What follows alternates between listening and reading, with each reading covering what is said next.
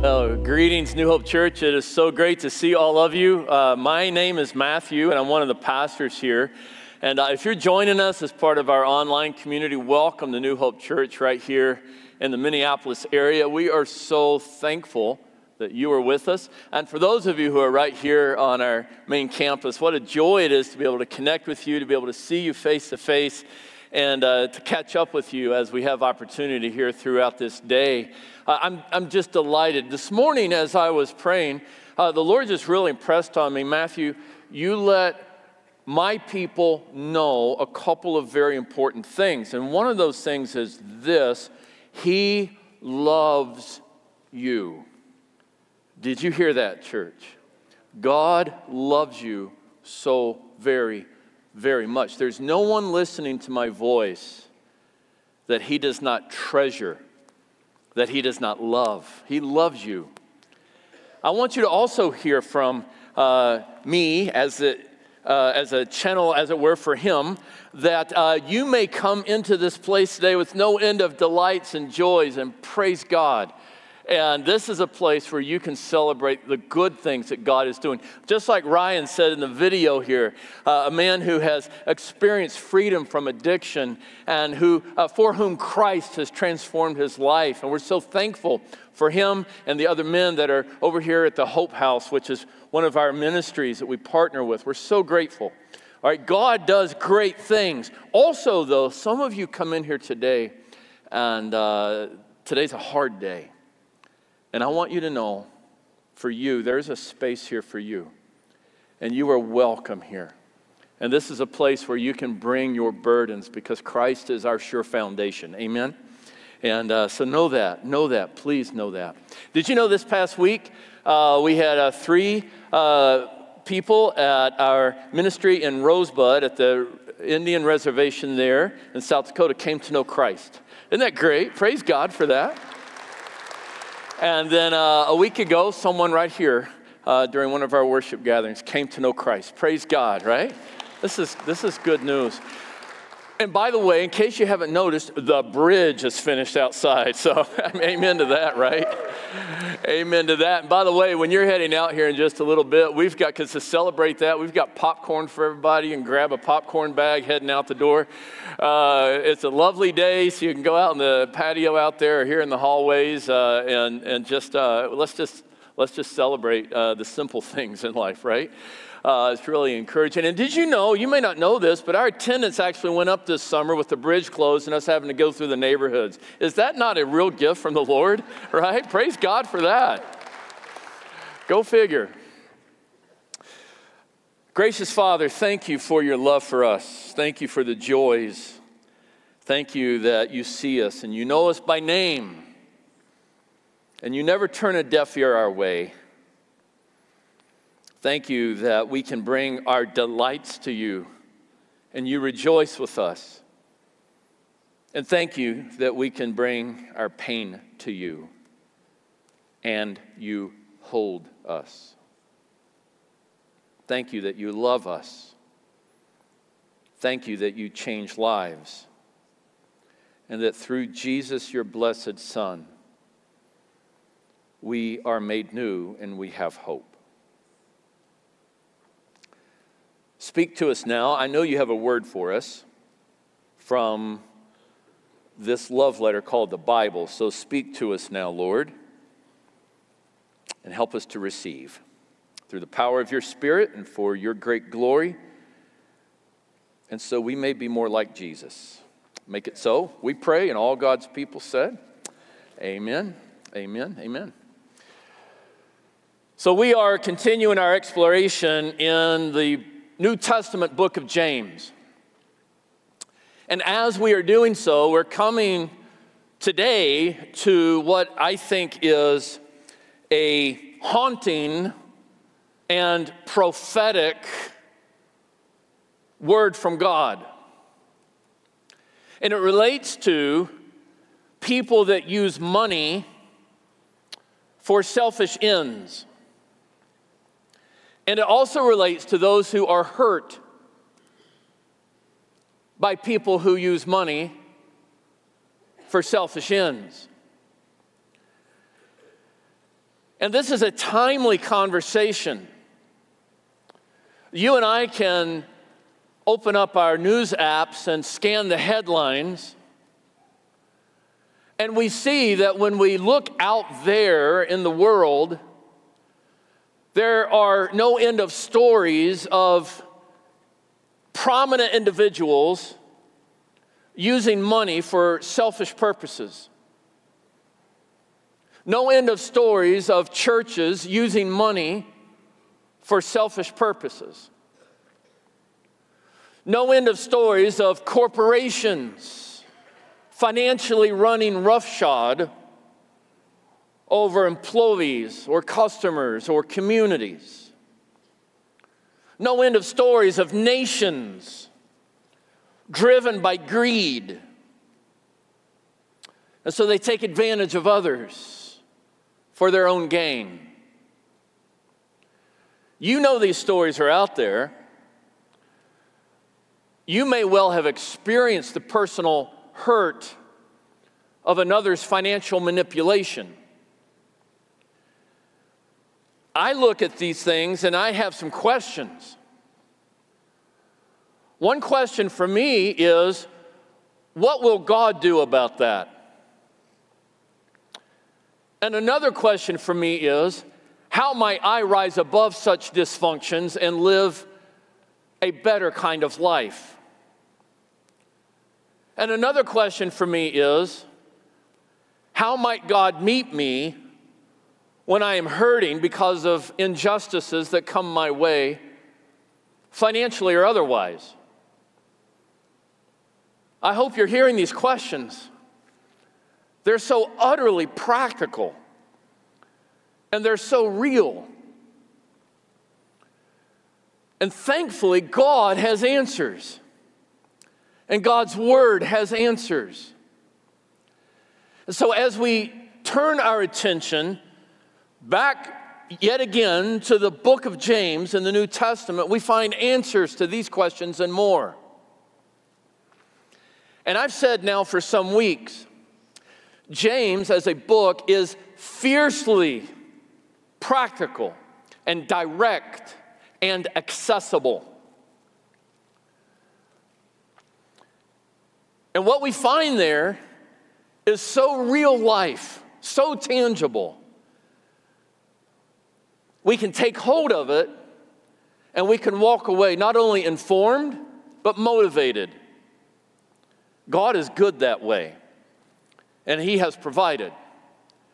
Now, in a moment, I'm going to read the first few verses of James chapter 5. So you might go ahead and find that on your phone there, or perhaps you have uh, one of these hardback type Bibles in your hands. I know they're rare now because of, because of our apps, but uh, you find it. Find James 5. As you're doing that, though, I want to preface the reading of that with three important observations. And here's observation one James, James is carrying himself with the posture of a prophet in these verses, and really throughout the whole book, but certainly in these verses, he is carrying himself with the posture of a prophet. And so he's got some very strong words and strong images just in these few verses. He is channeling, as it were, the spirit of Moses and Isaiah and Amos and others these Old Testament prophets that spoke about issues of righteousness and justice and judgment. There is a tinge of fire and brimstone, if I can play off an old image.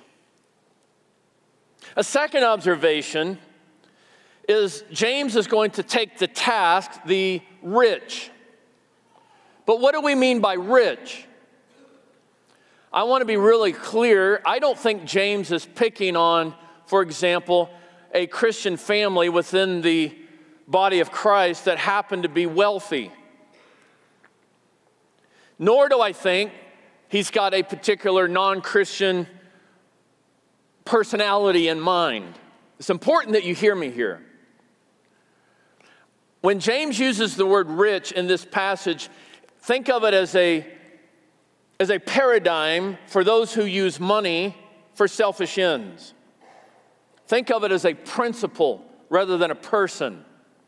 He's talking about a concept, not a particular Christian or non Christian. He may have somebody in mind, he may have some receipts somewhere because of some experience along the way, but here he's speaking more generally about those who use finances for selfish gain to the hurt of others. And that brings me to a third observation before I read the text. And it's very important you hear this as well. Money is not the problem. Wealth is not the problem. There's nothing wrong with wealth, nor is there anything wrong with money. The realities of life are that some have wealth and some do not. Some have more money, others do not. The apostle Paul in 1 Timothy chapter 6 puts it this way, verse 10, he says, "It is, hear me now church, it is the love of money that is the root of all kinds of evils." It's not the money itself, it's not even wealth. And so please hear me, if you and I think that what we're talking about today is the problem of wealth, or, or if we're suggesting wealth is bad, you are completely missing the point. I am completely missing the point. That's not what's being spoken of here. James is talking about an attitude. James is talking about the love of such things that end up hurting others, including ourselves. So far, so good? Yeah? Okay. All right, so let's look at the passage, James chapter 5, beginning in verse 1. And uh, if you're watching from somewhere else, it's on the screen. It's right here also for us in the room. And it's a, it's a, there's a few words there. So just listen patiently as I read. Come now, you rich, weep and howl for the miseries that are coming upon you. Your riches have rotted, and your garments are moth eaten. Your gold and silver have corroded, and their corrosion will be evidence against you and will eat your flesh like fire. It's good dinner time conversation here. You have laid up treasure in the last days. Behold, the wages of the laborers who mowed your fields, which you kept back by fraud, are crying out against you. And the cries of the harvesters have reached the ears of the Lord of hosts. You have lived on the earth in luxury and in self indulgence. You have fattened your hearts in the day of slaughter. You have condemned and murdered the righteous person. He does not resist you. Let me stop there. And right away, you notice with me the prophetic intonations, the language of judgment. Weep and howl, you rich, James says. And by using that kind of language, we are readily reminded of, of the tones of the prophets of old. I mentioned Isaiah here just a bit ago. Isaiah chapter 13, verse 6, for example, finds the prophet Isaiah some 700 years before James is putting pen to parchment. Isaiah uh, writes this Wail, for the day of the Lord is near. As destruction from the Almighty, it will come. And so that's just an example of the kind of tones when judgment is being called upon when repentance is being invited, the voice of the prophet begs for us to humble ourselves and to weep and wail. And James is doing this here. Now, scholar Douglas Moo, preeminent scholar, he offers this, this word about this. Look with me here. the word for howling that we see here in James 5, verse 1, all right, uh, is found only, that word, the only other places it's found in the Bible is, is in the prophets in the Old Testament. And notice this, very important that you see this here. It is always, always in the context of judgment. Now that's that's fascinating. Here's Douglas Moo goes on to say this. So notice this. Very important. Notice these next words here. This background makes it clear. This background makes it clear that the miseries that are coming upon the rich, remember what I said about the rich? It's a principle, it's a category. James does not have necessarily uh, somebody of wealth in mind in a, in a, in a personal sense. I mean, he may have some anecdote here and there, but the reality is he's talking about those who use money for selfish ends, all right?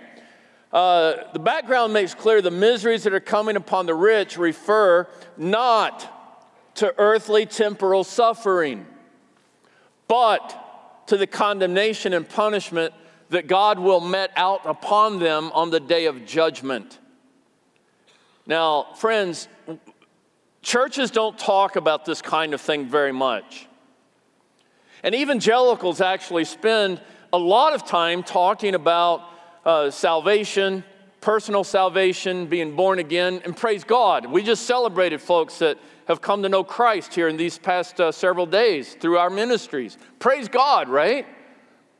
What we don't talk about a lot is the fact that those who fall short of God's glory will receive eternal punishment and condemnation.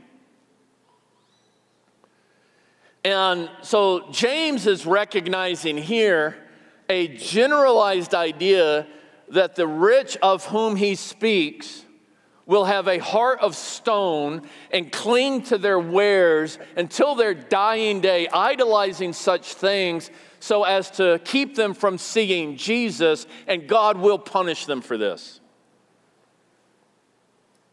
That's a hard word. That's a very hard word. Now, the question might be well, what is this judgment for? Why this judgment? Why is it that James is in, as it were, a tizzy about such things? Well, we, we see it there in verses uh, 4 and following of uh, James chapter 5, we see the idea here that, that um, or I'm sorry, verses, uh, yeah, verse 4 and following. Behold, the wages of the laborers who mowed your fields, which you kept back by fraud. You're not paying those you owe money to. And if you do pay them, you're not paying them justly.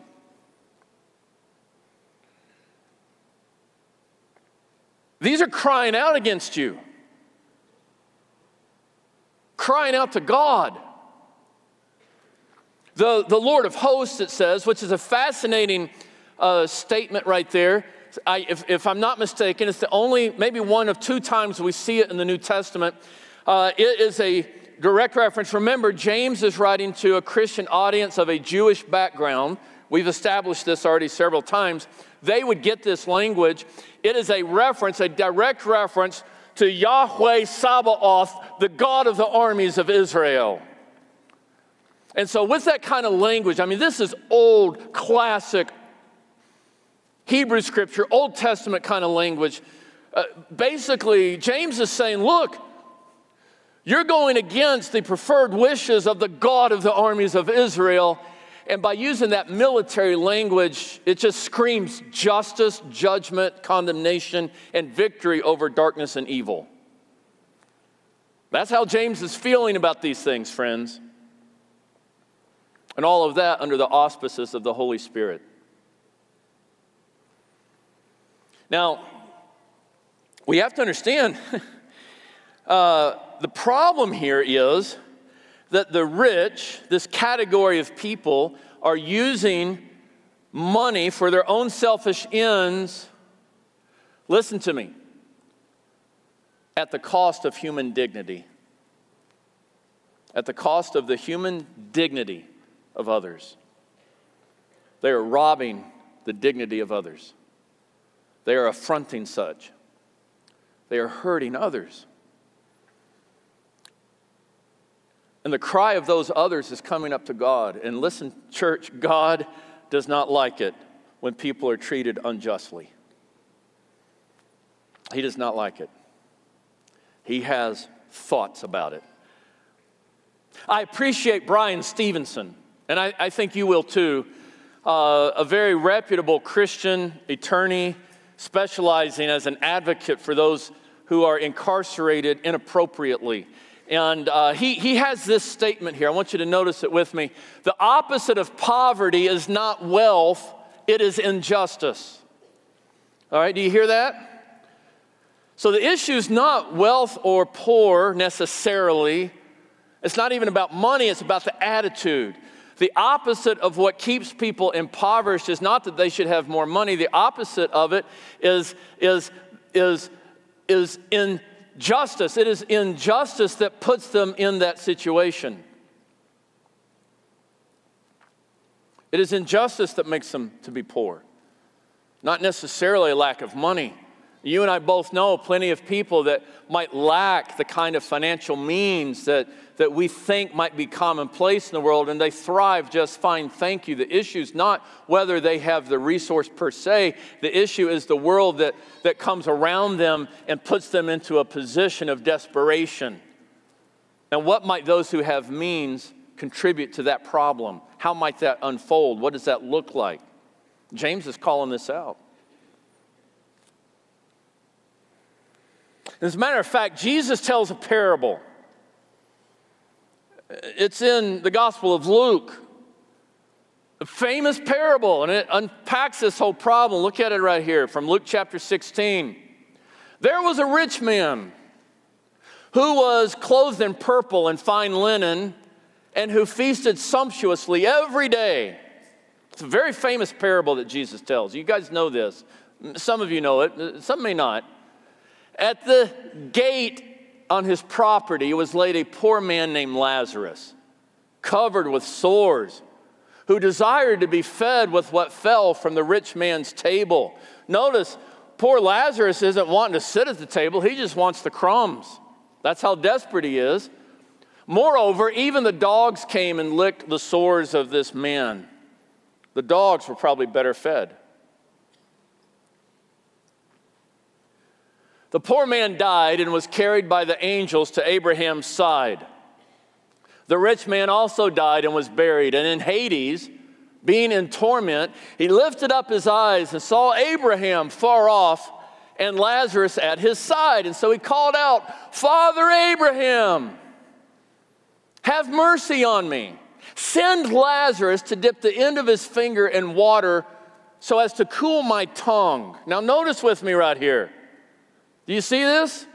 Even on the other side of the veil, the spiritual veil, even in the, the next life, as it were, this rich man is bossing Lazarus around and treating Lazarus like, like nothing other than a slave. Hey, it's hot over here on this side of the afterlife. Can you send Lazarus over to bring me some water?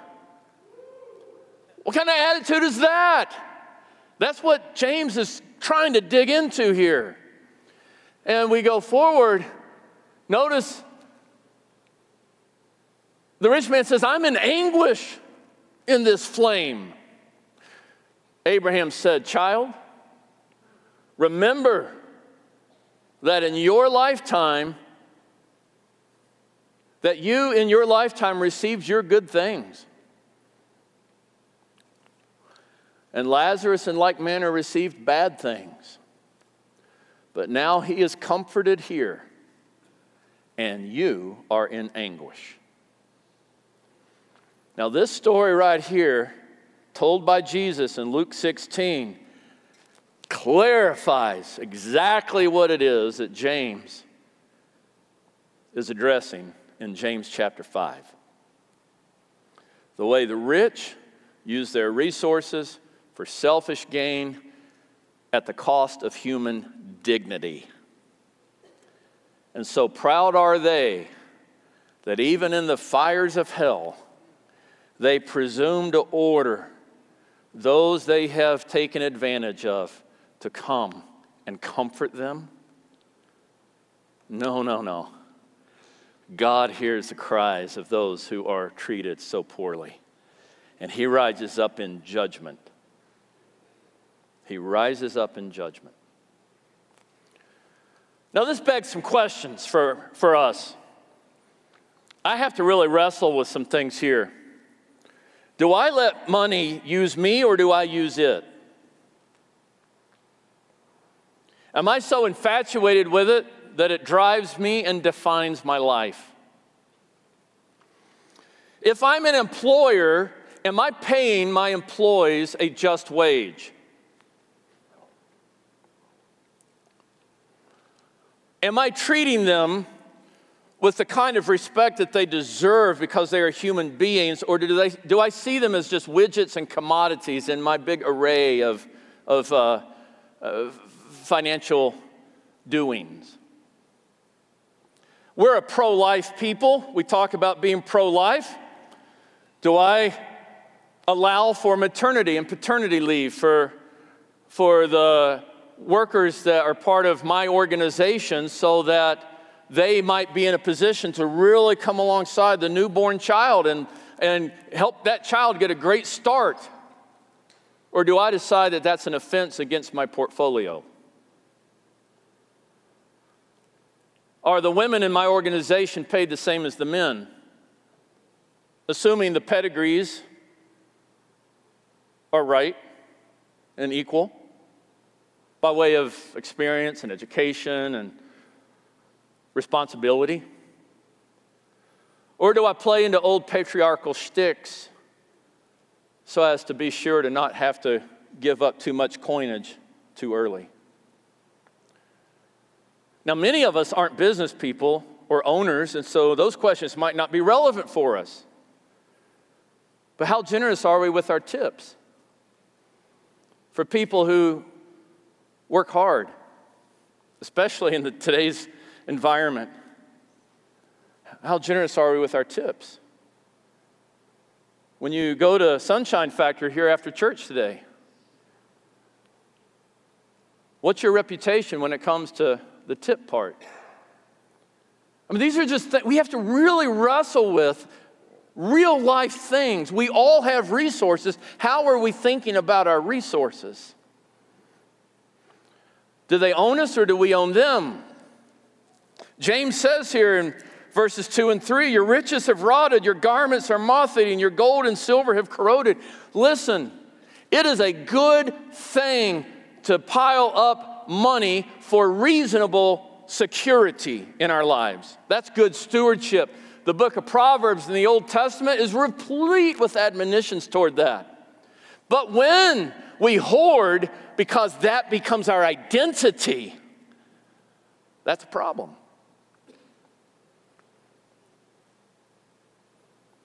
And that's what James is calling out. And if we look, we wonder is it really a problem? Oh, friend, listen to these words talk about judgment. Revelation chapter 18, verse 11. Look here with me. The merchants of the earth weep and mourn.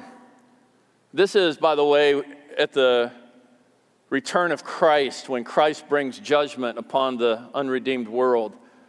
The merchants of the earth weep and mourn. No one buys their cargo anymore cargo of gold and silver, jewels, pearls, fine linen, purple cloth, silk, scarlet cloth, all kinds of scented wood, all kinds of articles of ivory, all kinds of articles of costly wood, bronze, iron, marble, cinnamon, spice, incense, myrrh, frankincense, wine, oil, fine flour, wheat, cattle, sheep, horses, chariots, slaves, that is, human souls.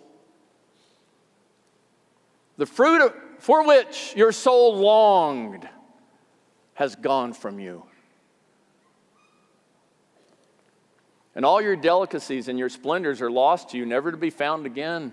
And the merchants of these wares who gained wealth from her will stand far off in fear of her torment, weeping and mourning. Hmm. Okay, so why are we talking about these things here? Well, I mean, James brings it up, so there's that. But there's a couple things I want to drive home here for us.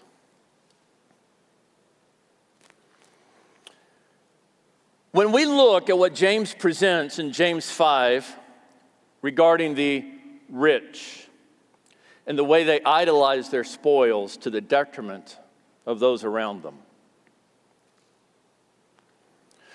we see something that God judges, but you know what else we see?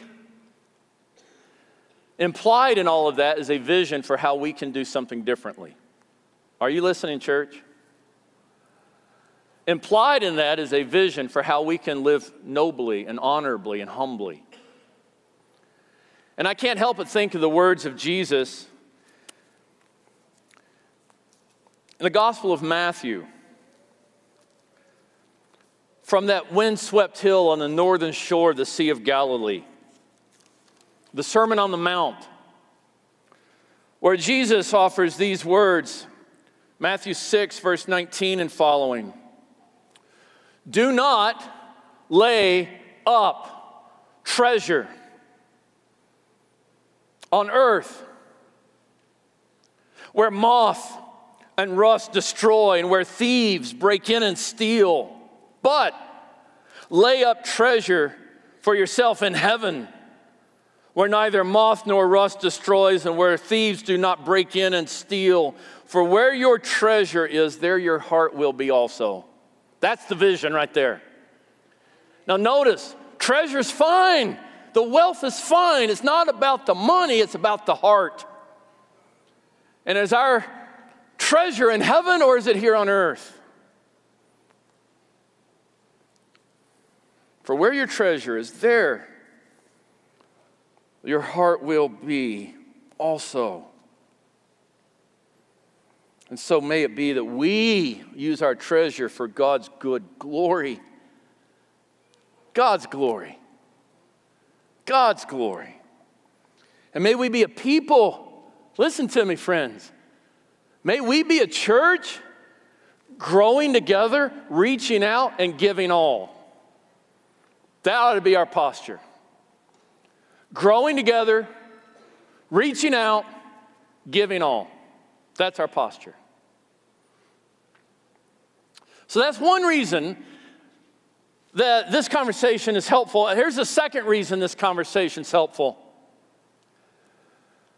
Because some of us are hurting because of the ways we have been treated by those wielding financial power inappropriately. We have been the brunt of some financial injustice. Maybe it's from our employer throughout time. Promises made, promises not fulfilled. Maybe it's from the government. Expectations that either haven't been fulfilled or unjust practices that make our daily existence particularly hard financially. Maybe it's from family members and the way they have manipulated us financially growing up or what, whatever the story might be. We all have stories. We all have stories.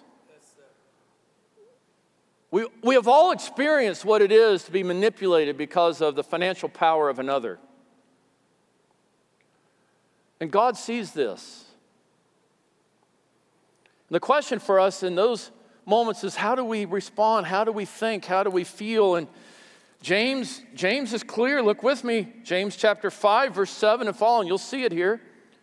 Notice with me. Be patient, he says. Therefore, brothers and sisters, until the coming of the Lord. See how the farmer waits for the precious fruit of the earth, being patient about it until it receives the early and late rains. You also be patient. Establish your hearts, for the coming of the Lord is at hand. Do not grumble against one another, so that you may not be judged. Behold, the judge, the judge, is standing at the door. As an example of suffering and patience, take the prophets who spoke in the name of the Lord. Behold, we consider those blessed who remained steadfast. You have heard of the steadfastness of Job, and you have seen the purpose of the Lord, how the Lord is compassionate and merciful. But above all, do not swear either by heaven or by earth or by any other oath, but let your yes be yes and your no be no, that you may not fall under condemnation. Hallelujah, indeed.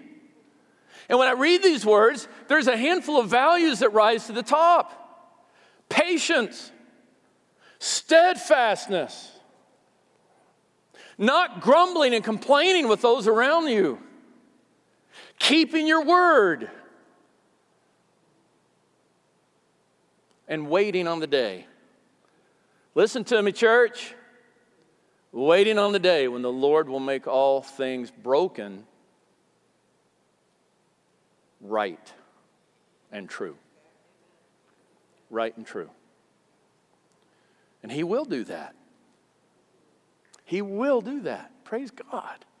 And you may say, but Pastor, that's great. Patience, steadfastness, all that is wonderful, but I can't do that in my own strength. I'm so angry. I'm so hurt. I don't have voice. Absolutely right. And so it is, we praise God for promises like we see. Promises that tell us it's not by might and it's not by power, but it's by the Spirit, says the Lord.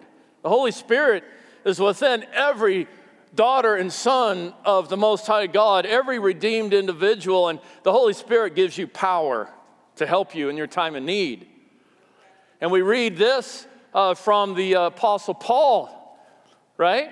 Where, where he says to us in, um, in Romans, he says to us, or I'm sorry, in 1 Corinthians, he says to us that it is, uh, that, that my grace, my grace is sufficient for you in your weaknesses. My power, my power is for you in your weaknesses a, a final word, and I want you to hear me. In, in James 5, verse 6, is that simple, almost throwaway statement.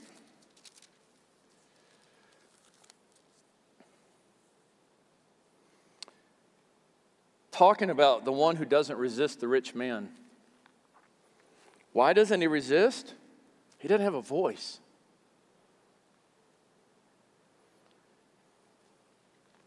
Because that's the way the dynamics work. But let me remind you of Jesus, led like a lamb to the slaughter, and like a sheep before its shearers was silent. He understands not having a voice before the powerful. But let me tell you else, something else about Jesus. Right? He lived a sinless life. And he was betrayed by a friend, and he was arrested by the authorities, and he was tried unjustly, and he was tortured, and he was drugged to a hilltop and nailed to a cross, and he died there. But, friends, then he did what? He rose from the dead. He rose and he's alive. And then he ascended into the heavenly places and he's at his Father's side interceding for the saints, including those who have no voice. And he will return in glorious triumph and judgment. And because of this, sin, death, the devil, and all of the financial injustice any of you have ever dealt with or any other injustice under the sun will no longer have the final word because he is good and he makes all things right and new. Would you stand with me? Father, thank you for this Jesus who sees it all and the injustices that are so commonplace around something as utterly common as money. He will make right. For the resources we have, may we lay them before you. May our treasure always be in heaven and not on earth. If we are mean spirited and selfish with our resources, we repent. Forgive us. Help us to have the wisdom of the Spirit of God and help us to make it right.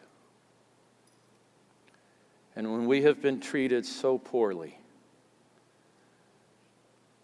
when our powerlessness and voicelessness haunts us, we cry out to you and you hear us. We thank you that Christ is our firm foundation, the rock on which we stand. In Him is our identity, not our pain or injustice. In Him is our hope, not our money. In Him is our glory, not earthly wares. Oh, we love this Jesus, and we bless His name forevermore.